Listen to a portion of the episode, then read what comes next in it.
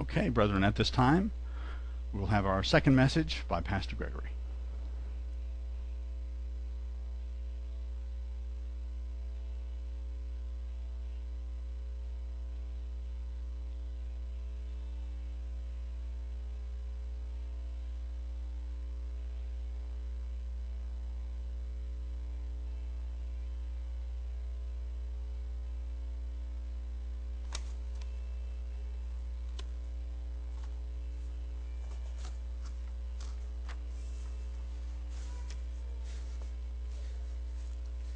Good afternoon, everyone. As we know, this is Memorial Day weekend. Tomorrow is the holiday. And when I was a youngster, as some of you were at one time, uh, we used to refer to this as Decoration Day. Then Memorial Day, going back to the original uh, title of Memorial Day. Then in the 60s, it was made a federal holiday designated as Memorial Day. But you know, in recent times now, there's been a lot of discussion about trying to get back and change the name and go back to the original intent and purpose of the Memorial Day rather than just decoration for everyone, uh, more focused toward uh, recognition of the military, the soldiers. And that is uh, similar to what we have about Pentecost because we want to know what is the true meaning and the true purpose behind uh, Pentecost and why we observe it. So, as we read in the New Testament in Acts, the second chapter, verse 1, says, And when the day of Pentecost was fully come, they were all with one accord in one place. And in Acts, the 20th chapter, we read in verse 16 For Paul had determined to sail by Ephesus because he would not spend the time in Asia, for he hasted, if it were possible, for him to be at Jerusalem the day of Pentecost. And in 1 Corinthians 16, verse 8, Paul writes, to the Corinthians, but I will tarry at Ephesus until Pentecost. This was a year earlier, and then the year later he passed by. So the question is here what does it mean, Pentecost, the day of Pentecost, fully come? Well, the word fully means uh, some plural in the Greek, and it means completed or when the time has come. It means it's not past the time, but it's fully arrived. So Pentecost, the 50th day is what it means. The 50th day was fully come, was there. And we find the Apostle Paul, a Benjamite, keeping Pentecost as a Christian 30 years later.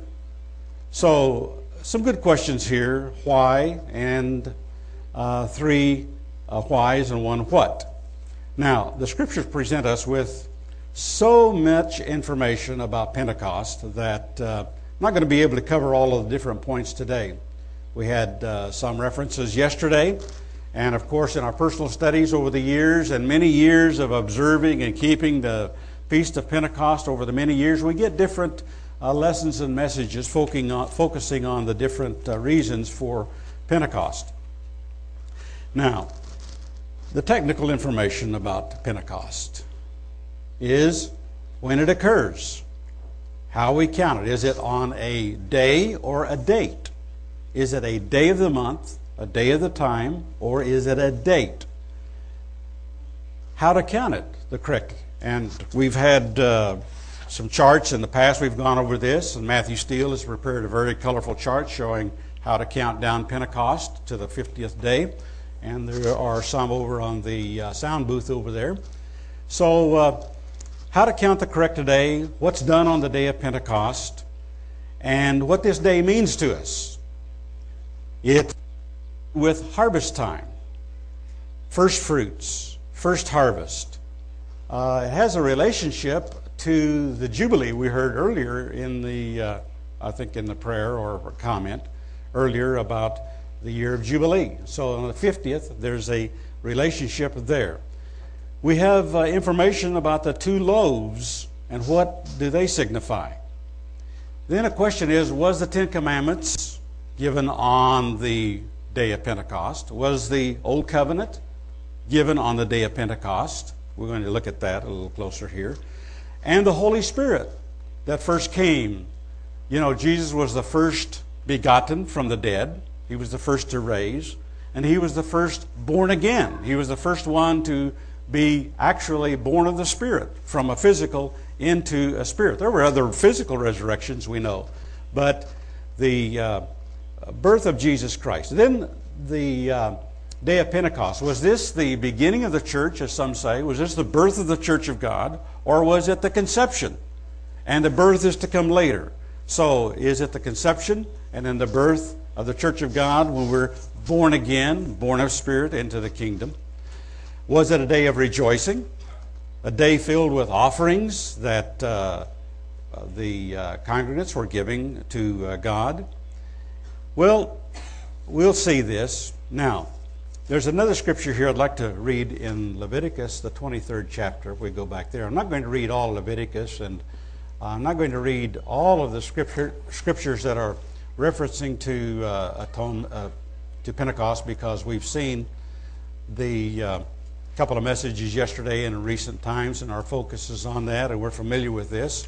But I want to read from Leviticus, the 23rd chapter, and verse 21. This is about Pentecost. And you shall proclaim, that means preach, on the self same day, that it may be a holy convocation, commanded assembly, unto you. You shall do no servile work therein, work for pay at our regular jobs, regular occupation, whatever that is. It shall be a statute forever in all your dwellings throughout your generations. Now, for Israel, the holy days were commanded on them by statute to be observed forever. So, if we're Israelites, we need to be observing this holy day, not necessarily the holiday, a holy day.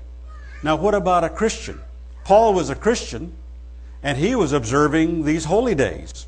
And the history records, if you do a lot of research about the history of the Church of God since the first uh, century, you will see not only was it Sabbath observing, but was holy day observing. And Paul was a Benjamite. He wasn't a Jew, he was a Benjamite, but had that relationship with the Jew. And he was still keeping the holy days, especially as I've just read to you, Pentecost. So if we're Christians, and I'm not going to take a lot of time because that's a separate message showing why Christians must keep the holy days. But just to say, incidentally, that Paul left us an example, and that's why he was keeping them because he was not only an Israelite, and it was incumbent upon him to keep the day, just as it is for Israel today, but he was also a Christian and he had more reason to keep it for the uh, significance of what it stood for in typology.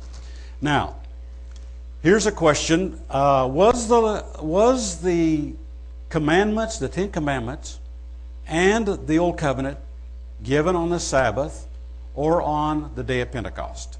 Now, some have said that the day of Pentecost was the day when the Old Covenant was given, when the Ten Commandments were given to God by Moses. Now, we're going to show here some charts, and I've gone through this a lot on uh, different uh, messages on um, past years about uh, Pentecost and the exodus of Israel from Egypt. But we're going to show here the first chart here. Going to show. Okay, this is a calendar here from uh, 2060 because uh, let me get my pointer up here. Uh, occasionally, over the years, the time of the Gregorian calendar matches up with the Hebrew calendar of the first day beginning with a new moon here. So this happens to be 2060, and I copied this page out of the Hebrew calendar of March, April, May, and June. And over here are the uh, Hebrew words for the first month Nisan, Iyar or Ivar, and Sivan or Sivan. Sivan 6. Okay, now, Israel, we know, observed the Passover on the beginning uh, of the 14th evening, at the end of the 13th in their homes, and they assembled in at Ramesses, and they went out on the 15th of the month, right over here. They went out on the 15th of the month, the same, these two months uh, paralleling each other. This is Thursday. Thursday, the 15th is when they departed. We'll read here, if you'll go to Numbers uh, 33. There are other references, but we'll just look at this one here and read Numbers 33. Verse 3 And they departed from Ramesses in the first month on the 15th day of the first month, on the morrow after the Passover. Twelve times the Passover's on the, in the Bible is on the, on the 14th. Twelve times, in or on the 14th. Passover is over, so they're departing out that night. The children of Israel went out with a high hand in the sight of all the Egyptians, we know they went out. So they went out then, put our chart back up there, uh, Brian, leave it up there, please. Or while we'll go to another chart later, but yes. So they departed then on the 15th. Now, this is the, this is the 15th. The Jews observed the Passover on the 15th. Then we know from counting that it's the 50th day, so there's seven days in a week. So the first week from uh, the uh, Passover from Sunday, the wave sheaf offering, and Matt has a chart on this. So you have 7, 14, 21, 28, 35, 42, 49 days, seven weeks. And you'll come up to the 50th day is on a Sunday. Okay? Same thing over here. Now, this year, it happens to be, uh, we'll look at the, put the other map, uh, the other chart up, Brian, at this time. Okay, now this is this year, 2012. And we know we kept Passover on uh, Thursday night, and the day was first day of unleavened bread was on Saturday, Passover day on the 6th, which is over here, the 14th. Then the 15th was the Jewish Passover. And then we count during that week 7, 14, 21, 28, 35, 42, 49, 50. Comes up today, May the 27th. This is May 27th. It so happens that this year here, if you count, the Jews count different than we do. They count from the next day after Passover, 50 days. So they count from Passover 50 days. So the next day brings them from Saturday to Sunday, would bring them to Shavuot 6. The Jewish congregations keep Sivan 6, a date. It might occur, it might occur during the week. We observe Pentecost on Sunday. It's always on Sunday. And by the way, uh, this, if you go back to the first chart, if you can switch back quickly, uh, Brian, just a moment. Uh, okay, this, this week here of Tuesday, Wednesday, Passover, the 15th was the first day of unleavened bread, and then the 21st is the last day of unleavened bread, paralleling the same in the uh, uh, Jewish reckoning of the Passover and their week, and coming down to Pentecost. So in 2060, it'll be on June 6th. Same on the uh, uh, Hebrew calendar it'll be the eighth month on Sunday, the same day we observe it, but they're going to be observing it on the sixth, on Sivan, the sixth chapter, sixth verse, sixth chapter, sixth verse, sixth day, excuse me. Okay, now uh, let's uh, let's go. Leave, put the first chart back up. Let's go back to Exodus, the thirteenth chapter. and verse 4. This day came you out in the month of Abib. This day, Thursday. I want to remember that. Not a date, the day, Thursday. Then we want to read Exodus 16, verse 1. And they took their journeys from Elim, and all the congregation of the children of Israel came unto the wilderness of Sin, which is between Elim and Sinai, on the fifteenth day of the second month after their departure out of the land of Egypt. Fifteenth day of the second month. What do you know? That's Saturday, Sabbath. Fifteenth day of the second month, the Ivar. They came to this area. Okay, now skip on up to Exodus, the 19th chapter. Uh, by the way, well, let's go back to Exodus 16, interim chapter here. Uh, 15th day of the second month on this. Okay. I was going to show you. On this one, two, three, fourth, on this Sabbath day, they murmured and complained and griped about they didn't have any flesh to eat or bread, and they were complaining. So God told them that they were going to give, He was going to give them uh, flesh and manna.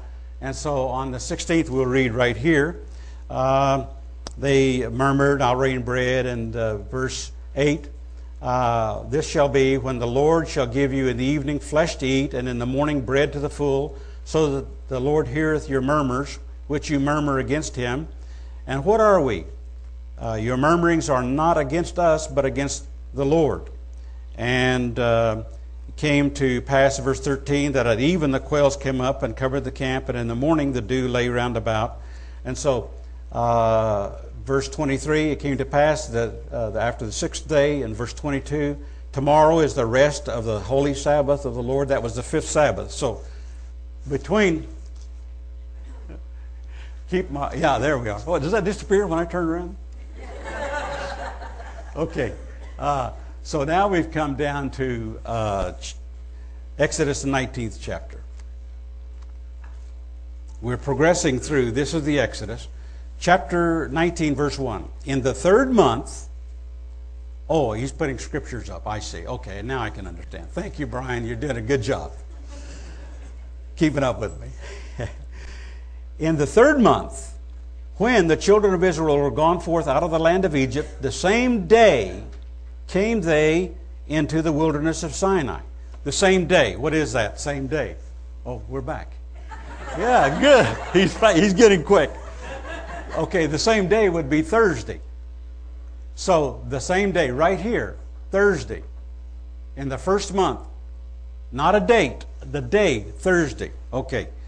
Then Moses was called by God, uh, told him, to, uh, well, he went up and visited with God. In verse uh, uh 5 and 6, God said to him, If you will obey my voice indeed and keep my covenant, then you shall be a peculiar treasure unto me above all the people for all the earth is mine. You shall be unto me a holy kingdom of priests, a holy nation. And he went up, he spoke all these words. And verse 8, he came down, told them the people, All that the Lord has spoken, we will do. And returned the words of the people back to God. And then in verse 10, now this is on Thursday. Verse 10, the Lord said unto Moses, Go into the people and sanctify them. Now Moses is going back up and forth on Mount Sinai. Then the people are all spread out uh, before, the, before him. And uh, the priest and Aaron, and some of them come up part ways. So they're representatives of the people. So they're speaking for the people, and maybe these several million people, a couple of million, can hear Moses from the mountain, acoustics or whatever. However he did that, they could hear what he was saying. And uh, he, Moses told the, all the words of the people uh, unto the Lord when he went back up, that they agreed to do this.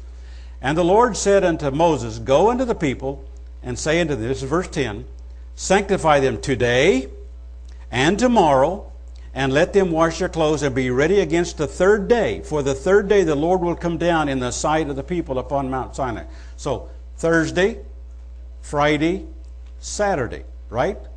Today is Thursday, tomorrow is Friday, and the third day is Saturday. And so uh, Moses went down, told all the people, and verse uh, 15, he said unto the people, Be ready against the third day. Come not at your wives, wash and bathe, and do all that he told them instruction. So it came to pass, in verse 16, on the third day in the morning, that there were thunders and lightnings and the thick cloud upon the mountain, and the voice of trumpets exceeding loud, so that the people that were at the camp trembled. And Moses brought forth the people out of the camp to meet with God, and they stood at the nether part of the mount. Uh, and Mount Sinai was uh, on smoke and it was fiery. And Moses spake, and God answered him. And uh, the Lord came down upon Mount Sinai on the top of the mountain. And he said, Charge the people, don't come up, just let the priest come up a part way. And then God spake unto him all these words. He gave him the Ten Commandments. Now, this is on Saturday. If we're reading this correctly, Thursday, Friday, Saturday, you give him the Ten Commandments. And then he proceeds on in verse 21. He gives him judgments against uh, uh, other writings of civil laws, the rights of persons, laws about manslaughter, crimes against parents, kidnapping, theft, damage, trespassing, borrowing uh, moral offenses, slander, false witnesses, charitableness, the Sabbath, the holy days, unleavened bread, Pentecost, the fall feast, the three seasons of the feast. And then, notice in verse 24, Moses came and told the people all the words of the Lord and all the judgments. And all the people answered with one voice and said, All the words which the Lord has said we will do. And Moses wrote all the words of the Lord and rose up early in the morning. So this is Sunday morning now. He gets up early Sunday morning and built an altar. And he uh, sent young men because the Levites hadn't been instituted or set up till the next year, in that uh, following year. And uh, they built this altar. And he took the book of the covenant. This is what he wrote the Ten Commandments, the laws, so no, there were no sacrifices in there because they weren't instituted till the second uh, year of their coming out of uh, uh, Egypt when the tabernacle was set up and the Levites instituted and they had to build the altar. And so it was in the first month of the second year that they began to offer sacrifices, like we'll. Uh, it's not portraying there, but the tabernacle in this picture over there. And uh, he took the book of the covenant and read in the audience of the people, and they said, All that the Lord has said will we do, and be obedient. And Moses took the blood and sprinkled it on the people, and said, Behold, the blood of the covenant which the Lord has made with you concerning all these words. Uh, and the Lord said unto Moses, Come up, and I'm going to give you uh, the Ten Commandments, uh, laws, and things that I've written. And so another 40 days, uh, seven days, and then 40 days went on when uh, that dialogue between God and Moses continued. But now, here is the uh, concern and the question here. I want to use an illustration of, just so we can understand this, of our American government and our uh, development of our Constitution, the Bill of Rights. And let me read from uh, this little handbook here of Constitution, we have extra copies over here if you don't have a copy, a pocket copy of the Constitution of the United States, Declaration of Independence. And those, there's some over here by our literature stand that you can welcome. But we know in uh, May of uh, 1775 was the beginning of the War of Independence between the British and the Americans, began at uh, Lexington, Massachusetts. And then on July 4th, 1776, the Declaration of Independence was signed. Then in 1787, from 1776 to 1787, 13 years later, then the uh, Constitution was uh, the, uh, the, Confederation of uh, the representatives, 12 of the states got together and wrote the Constitution, and it was signed by all except Rhode Island. Then in 1789, North Carolina became the 12th state to ratify the Constitution. Then in 1970 of May, Rhode Island ratifies the Constitution. That was the last of the original uh, states to do so. And then in 1791, Virginia ratified the Bill of Rights, the Ten, Com- the Ten Commandments, the Ten Amendments to the Constitution. There was 12 submitted, but only 10. We have our 10 Bill of Rights. So the point I'm making is the Constitution was developed and given several years before it was ratified. So, this is what was happening. Uh, God gave the Ten Commandments and the covenant, and Moses wrote those down. We know as the book of the covenant is Genesis, um, Exodus 20 through 23 are the terms of that covenant that Israel agreed to. Then it was ratified on Sunday morning, on the day of Pentecost, amidst all of that uh, that was going on there. So, if, I think it's significant for us to know that the covenant, and I'm not going into the book of Hebrews today and discussing the differences of the covenant, uh, the superiority of the new covenant that has spiritual promises and spiritual blessings that the old covenant did not have, has some exclusions because we have Christ our Passover and Christ our Lamb and Christ our that fulfilled all the sacrifices and the high priest. So we don't have to do some of those things that were not a part of the old covenant but were added later because people were sinning and breaking the new covenant, then the commandments, then the sacrifices were added as a reminder and a, way for a reconciliation. So, now let me let me get back to my notes here. You know, I, I had notes and then I juggled things around and I switched things around as you do, and um, then I moved them around and then I uh, I better color this, highlight it in some way so I don't get lost up there because uh, I don't want to leave something important out. So let me take just a moment here, make sure that um, okay. See what's up there. Uh, okay. Uh, what I want to do now is uh, go to uh, just ways briefly uh, to count, the, because we've had so much on this. Leviticus 23:10.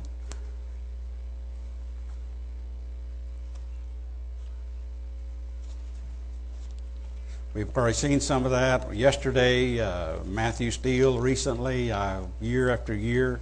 But if some that may not be as familiar with this, uh, verse. Uh,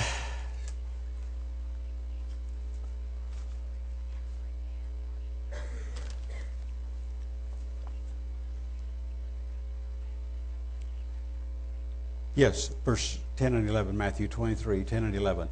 Speaking of the children of Israel, when you become into the land which I give unto you, and you shall reap the harvest thereof, when you shall bring a sheaf of your firstfruits of your harvest unto the priest, and he shall wave the sheaf before the Lord to be accepted for you.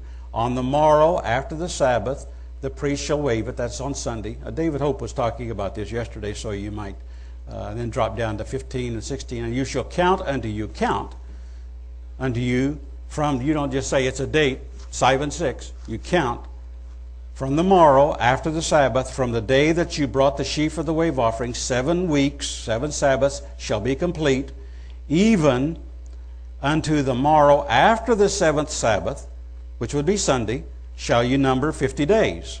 So it gives you some backup ways 49 days plus a day or 50 days, and you shall offer a new meal offering unto the Lord.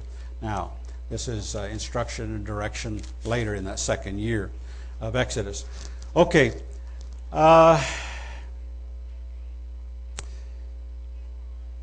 let's go to, let me see, take just a moment till I look at my notes here and make sure where I want to go.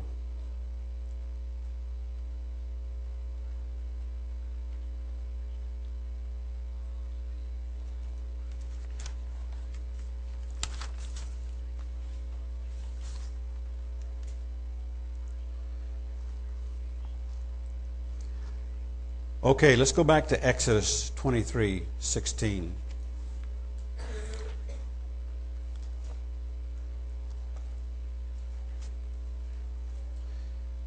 You know, in hindsight, it would have probably been better if I just rewritten all of my notes instead of trying to juggle them around because I don't want to take too much of your time, but we want to. What I want to consider here now are some of the other names that this day of Pentecost is known by.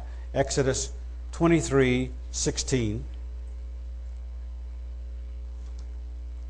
And the feast of harvest, the first fruits of your labors, which you've sown in the field, and the feast of ingathering, which is the fall tabernacles. And in verse uh, 14 says, Three times keep the feasts unto the Lord. The fifth, fifth, verse 15 is uh, the days of unleavened bread.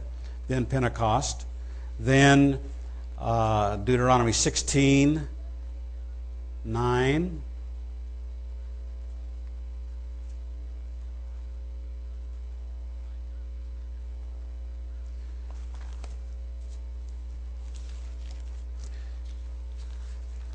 Through 12. Deuteronomy 16. Seven weeks shall be the number, shall be seven weeks, shall be the number unto you. Begin to number the seven weeks from such times as you begin to put the sickle to the corn. So they would work on beginning on Sunday. They couldn't work on the Sabbath. And you shall keep the feast of weeks unto the Lord your God with a tribute of a free will offering of your hand, which you shall give unto the Lord your God according to the Lord your God which has blessed you. And you shall rejoice before the Lord your God, you and your son and your daughter, your manservant, and your maidservant, the Levite that is within the gates, and the stranger, and the fatherless, and the widow that are among you, in the place where, which the Lord your God has chosen to place his name there. And you shall remember that you was a bondman in Egypt, and you shall observe to do these statutes. And then uh, to the book of Numbers, 28th chapter. Back up, Numbers. Now, this has to do with the day of Pentecost and even has to do with us in our Christian walk, as we'll see a little later here. Numbers 28, verse 26.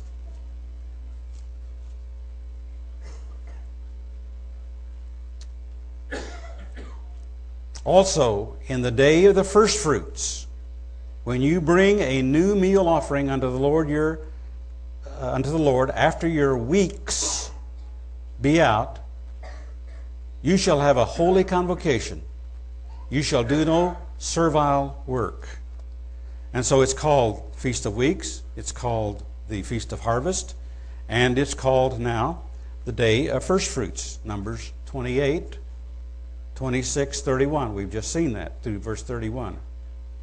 Now, first fruits. Go to Jeremiah, the second chapter. Because we hear a lot about first fruits on the day of Pentecost and other offerings that we're commanded to bring before to God. But go to Jeremiah.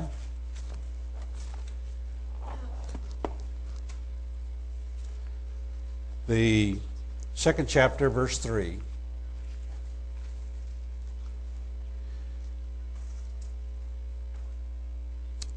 Verse 2 Go and cry in the ears of Jerusalem, saying, Thus says the Lord I remember you, the kindness of your youth, the love of your espousals, when you went after me in the wilderness in a land that was not sown. Israel was holiness unto the Lord, and the firstfruits of his increase. All that devour him shall offend, evil shall come upon them, says the Lord. Romans 8:23 now, New Testament. Romans 8, verse 23. Paul writes, and not only they, well, he's talking about verse 22, for we know that the whole creation groans and travails in pain together until now. And not only they, but ourselves also, which have the first fruits of the Spirit even we ourselves groan within ourselves, waiting for the adoption, to wit, the redemption of our body. For we're saved by hope, but hope that is seen is not hope. For what a man sees, what does he yet hope for? But if we hope for that we see not, then do we with patience wait for it. And so we see that we, who had the first fruits of God's Holy Spirit, now we understand this. The scriptures talk about the spirit that was in the prophets, or that uh, David who prayed, Take not your Holy Spirit from me. You know, God's Holy Spirit on the Old Testament saints from Adam up to Jesus Christ could flow through them and be with them and be influencing their mind and God's Spirit. But remember what Jesus said? The Holy Spirit would be with you, then He shall be in you. So, until Jesus was resurrected, until the Holy Spirit came on the day of Pentecost, men were not begotten by the Holy Spirit. Jesus was the first begotten and the firstborn. We are the first fruits the first begotten to have God's Holy Spirit. I'm talking about we Christians since the day of Pentecost. Uh, I think most of us understand that. Go back, go to on to James, the first chapter.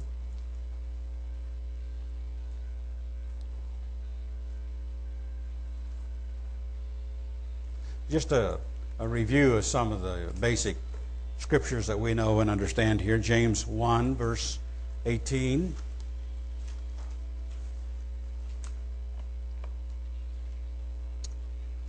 Of his own will begat he us with the word of truth, that we should be a kind of firstfruits of his creatures.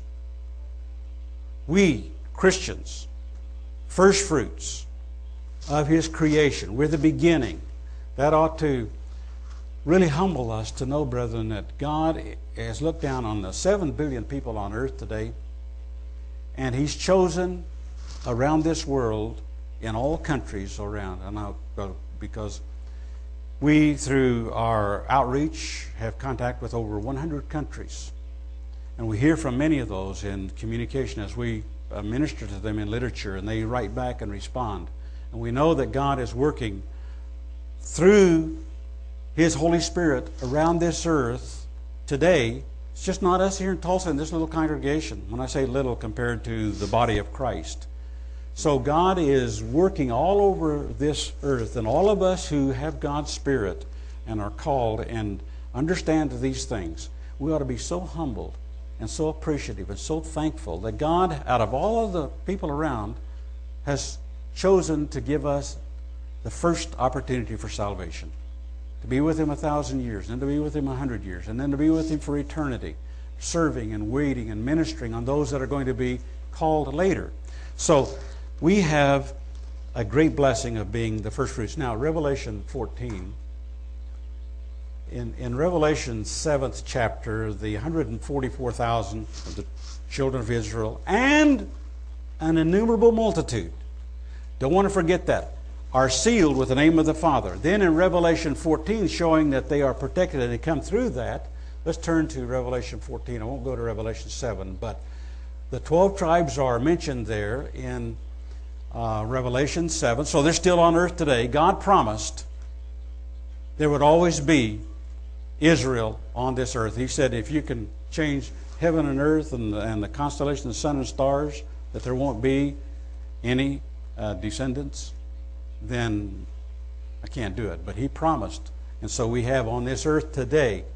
Now, I know uh, some have say maybe I get hung up a little bit on our Israel heritage and the importance and significance. Believe me, brethren, understanding and knowing who Israel is is important.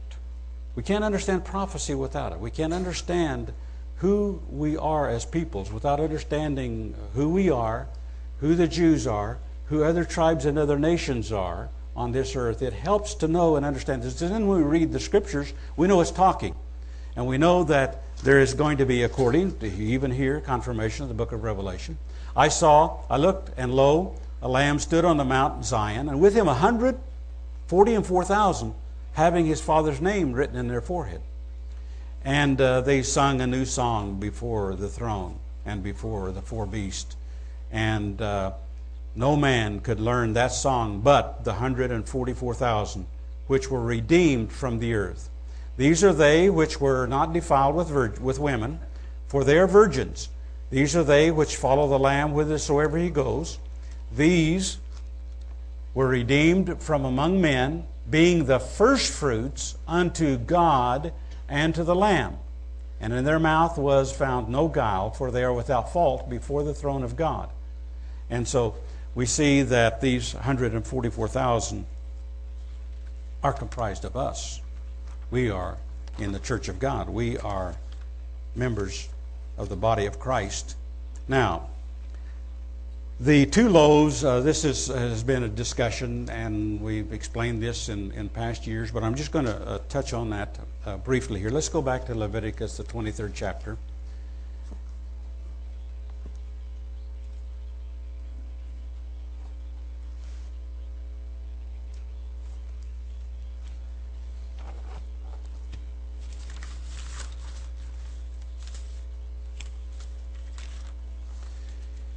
Verse 17 You shall bring out of your habitation two wave loaves of two tenths deals. They shall be of fine flour, they shall be baken with leaven. They are the first fruits unto the Lord. So, we've explained in times past the significance of leaven and what it typifies. You know, unleavening is purity, and leaven is false doctrines, false teachings, it's corruption, it's evil, it's wickedness, it's malice. The scriptures identify, we know what leaven is.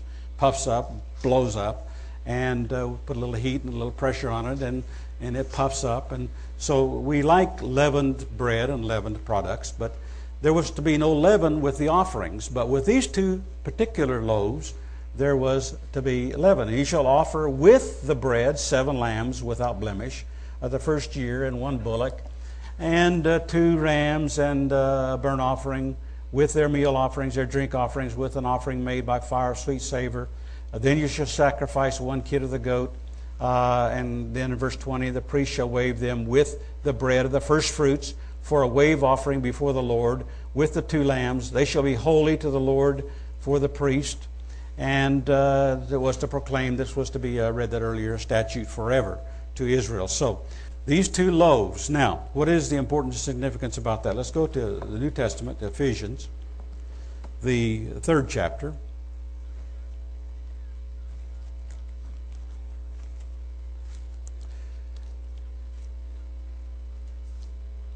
Ephesians 3. Now, I need to read uh, first 12 verses here, so I'm going to read them, and if you can just go along with us here. For this cause, I, Paul, the prisoner of Jesus Christ, for you Gentiles. If you have heard of the dispensation of the grace of God, which is given to me to youward, how that by revelation he made known unto me the mystery, as I wrote afore in few words, whereby, when you read, you may understand my knowledge in the mystery of Christ, which in other ages was not made known unto the sons of men, as it is now revealed unto the holy apostles and prophets by the Spirit, that the Gentiles should be fellow heirs and of the same body and partakers of his promise in Christ by the gospel whereof I was made a minister according to the gift of the grace of God given unto me by the effectual working of his power. Unto me, who am less than the least of all saints, is this grace given that I should preach among the Gentiles the unsearchable riches of Christ, and to make all men see what is the fellowship of the mystery which from the beginning of the world has been hid in God who created all things by Jesus Christ, to the intent that now unto the principalities and powers in heavenly places might be known or revealed by the church the manifold wisdom of God, according to the eternal purpose which He purposed in Christ Jesus our Lord, in whom we have boldness and access with confidence by the faith of Him. And so we see from Paul's writings that this is a mystery the world hasn't understood that they're going to have a chance for salvation. Just think what would revolutionize the relationship and the conduct of nations on the earth if their peoples were taught and told the truth instead of pagan, false, corrupt, religious, and political problems that they're experiencing in their nations today. Just think what it would be like if they were told that they can have an opportunity to be with God and be uh, have salvation and to know the true God and to be a part of Israel. See, but a lot of the world hates the name Israel. Envy and jealousy against Israel, not only against Christians, but against Christian America, Christian Israel, the things that God has blessed us with. So many peoples of this earth, in their ignorance of their false teachers and religious leaders, have been taught to hate America and hate Christians. What if all that falseness was taken away? Isn't it wonderful? Good news. God is going to, and He began on the day of Pentecost, and down through these last 2,000 years, has been sharing and giving and adding by the millions into His family. And later and ultimately, let's go back to, uh, back up here just to uh, uh, Ephesians, the second chapter, verse 11. Read a few more verses here. Wherefore, remember, don't forget it, remember that you, being in times past Gentiles in the flesh, now some are in the Church of God Gentile, some are Israel, who are called uncircumcision by that which is called the circumcision in the flesh made by hands, that at the time you were without Christ, being aliens from the commonwealth of Israel and strangers from the covenants of promise, having no hope and without God in the world. But now, in Christ Jesus, ye who sometimes were far off are made near by the blood of Christ. For he is our peace, who has made both one and has broken down the middle wall of partition between us, having abolished in his flesh the enmity, even the law of commandments, not the Ten Commandments, but the, as he explains earlier in, in uh, other writings, the uh, humanistic philosophies, uh, men's laws that are contrary to God's ways, contained in ordinances, human ordinances, for to make in himself of two one new man, so making peace, that he might reconcile both unto God in one body by the cross, having slain the enmity thereby, and came and preached peace to you which were afar off, and to them that were near, nigh. For through him we both have access by one Spirit unto the Father. Now, therefore, you are no more strangers and foreigners, but fellow citizens with the saints and of the household of God, and are built upon the foundation of the apostles and prophets, Jesus Christ himself being the chief cornerstone, in whom we, in whom all the building, fitly framed together, grows unto a holy temple in the Lord, in whom you also are builded together for an habitation of God through the Spirit. And so we see the opportunity for Gentiles to be a part of the body of Christ. And it's made possible through the sacrifice of Christ. The New Testament was ratified, the New, New Covenant was ratified by the blood of Christ. And we agreed when we accepted those terms God, I accept Jesus Christ as my personal Savior. Baptized, received God's Holy Spirit. That covenant is ratified with us. Ten Commandments, holy days, just laws, civil conduct, judgments of God. We're expected to live righteous and holy. Now, the sacrifices, are, I'm not going to go into this, that's a part that was added later and it was changed and done away, and Christ has fulfilled those sacrificial laws. So we don't need to concern about that today. What we want to look at here uh, before we close is something else that's uh, optional, and uh, I don't know if, uh, I don't think I gave these uh, scripture uh, references to Brian. I might have. Uh, go back to Genesis, the 11th chapter.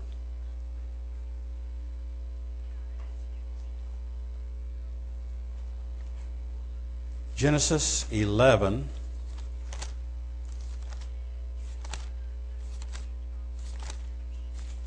Since we have time and the meal is uh, not quite ready yet.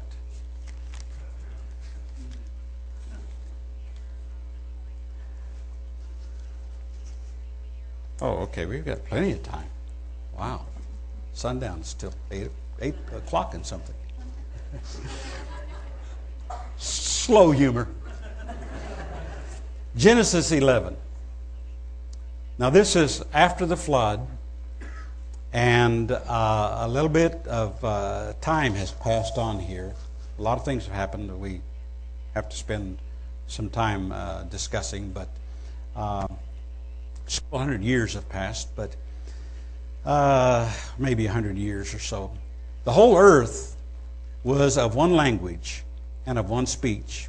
And it came to pass, as they journeyed from the east, that they found a plain in the land of Shinar, and they dwelt there. And they said one to another, Go to, or come on, let's make brick and burn them thoroughly. And they had brick for stone, and slime had they for mortar like an adobe, like out west, you see those adobe buildings all over. And they said, Go to, let us build us a city and a tower whose top may reach into heaven, and let us make a name, lest we be scattered abroad upon the face of the whole earth. The Lord came down to see the city and the tower which the children of Israel builded. And the Lord said, Behold, the people is one, and they have all one language. And this they began to do. And now nothing will be restrained from them which they have imagined to do. Just back even before the flood, you remember? Their, the things in their imaginations of their heart was only evil toward uh, the uh, right standards, and God sent the flood because of their evil imaginations and all the practices that they were doing. Verse 7 Go to, let us, plurality of God, let us go down there and confound their languages, that they may not understand one another's speech. So the Lord scattered them abroad from thence upon the face of all the earth, and they left off to build a city. Therefore is the name of it called Babel, confusion, because the Lord did there confound the language of all the earth, and from thence did the Lord scatter them abroad upon the face of the earth. Now, go back to New Testament to Acts, where we started the second chapter. And we'll be closing here in a few moments. Acts, the second chapter.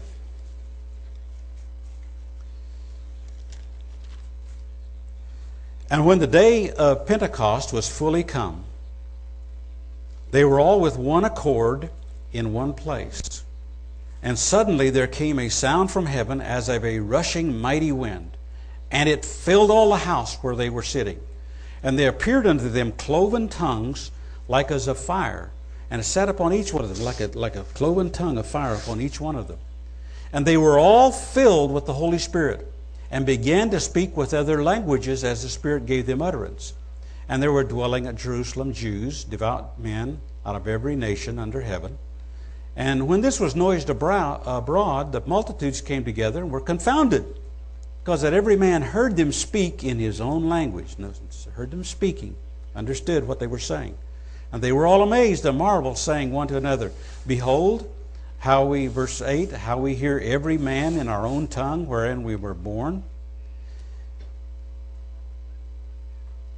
What I, what I see here is at a time of sin, when men were all together and confusion was reigning and one language, and God came down and scattered them and split it up, and everybody began to speak a different language that we see now, many different languages on earth. Three basic language groups, three basic families, Shem, Ham, and Japheth. We know the three basic family uh, families on this side of the flood, and the three basic, all languages grouped in three basic languages, but many different ones. We could say hundreds of dialects and languages today. On the day of Pentecost, brethren, this is so thrilling. When God sent His Holy Spirit, then He takes away and he unites and he instead of scattering he brings together of one accord and they could hear one language and they could understand what god was saying everybody a different language there's no more confusion when somebody back in the tower of babel says give me a hammer or get out of here. They didn't understand because it was a different language and they scattered all over. Maybe some had some similarities and they grouped together certain families and ethnics. I don't know how, how it happened but uh, it happened.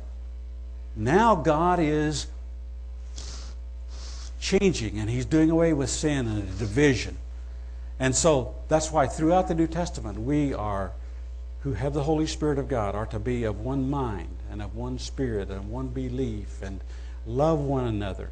And I know we have differences and we get on sometimes others. Uh, uh, well, okay, I'll leave that. Uh, but just think of what happens in the future when one language, as we know from prophecy, when all mankind are going to have one language, will turn to God, a pure language, not filled with corruption, not filled with paganism, not filled with all of the slang and the filthy things that we have today, but a pure, holy language when all the earth has access to God's Holy Spirit. Won't that be a wonderful, wonderful time that's ahead of us? These are just some of the lessons. I know I've left a lot out. I know I've kind of jumped around on some things about Pentecost because it's such a full harvest time. You know, God gave Pentecost in the summer at a time of harvest, not in the winter, the dead of winter. So the day of Pentecost doesn't portray the resurrection. I know some teach that Pentecost portrays the resurrection. It doesn't. It portrays those who are going to be in the resurrection, who are called the first fruits, who are set aside. The first resurrection occurs at the seventh trump, the last trump, when Christ comes, the day of trumpets. Portray that. So we are looking forward to that new birth, to be born again, to be resurrected, to be changed, as we heard yesterday, either quickened, either the live ones quickened or the dead raised up. That's our hope. That's what we're looking for. And we don't have any racial superiority or animosity. My wife and I were in uh, Toronto, Canada last week for a wedding. I performed a wedding ceremony from uh, one of the sisters of several sisters that I baptized several years ago in Canada and wanted me to perform the ceremony. And Toronto, if you've ever been there, it's a cosmopolitan city. I mean, there's all kinds of nationalities there. It seems like there's more nationalities than Caucasians and the East Indians and, and Indians and uh, from all over Barbados and Trinidad and and uh, won't it be wonderful, brethren, when in the Church of God, the body of Christ, the kingdom of God, in salvation, that all of these nations of different ethnic background, of one race, one human race, but different families, are going to be able to be in the kingdom of God without any bigotry or opposition to uh, other uh, races. Won't that be won't that be a wonderful time? Now, let me say this as I look at my notes here. Uh, wouldn't you know it? I wrote two closings. so I'm thinking here. Uh, what I'll do is uh, read both of my closing statements because I'd written one down. Then I came back uh, the next day and I wrote down another closing, and I didn't combine them. So uh, we're finished today. Uh, there's so much, like I said, more that we could say about this day of Pentecost and the significance of to us and ultimately to all of mankind. Okay, uh, Pentecost shows us the calling, dedication, separation of mankind to receive the Holy Spirit, to be the first fruits, resurrected, to be in the first harvest at the return of Christ, the first resurrection of the first fruits. So we observe this day of Pentecost with rejoicing, resting, offering, praising God for His Holy Spirit to redeem us, to help us in our journey in the church of God through repentance, baptism, receiving of His Holy Spirit, overcoming, to that entry into the kingdom of God at Christ's return on trumpets. Now, this was the second, little closer, and I'm going to finish with this little briefer close here. Uh, we have many lessons from this day. Thank God, He has made arrangements for us to have His Holy Spirit. And the many reasons and blessings accompanying such an outpouring of His Holy Spirit on us. Let us praise and worship Him now in song and prayer of thanksgiving.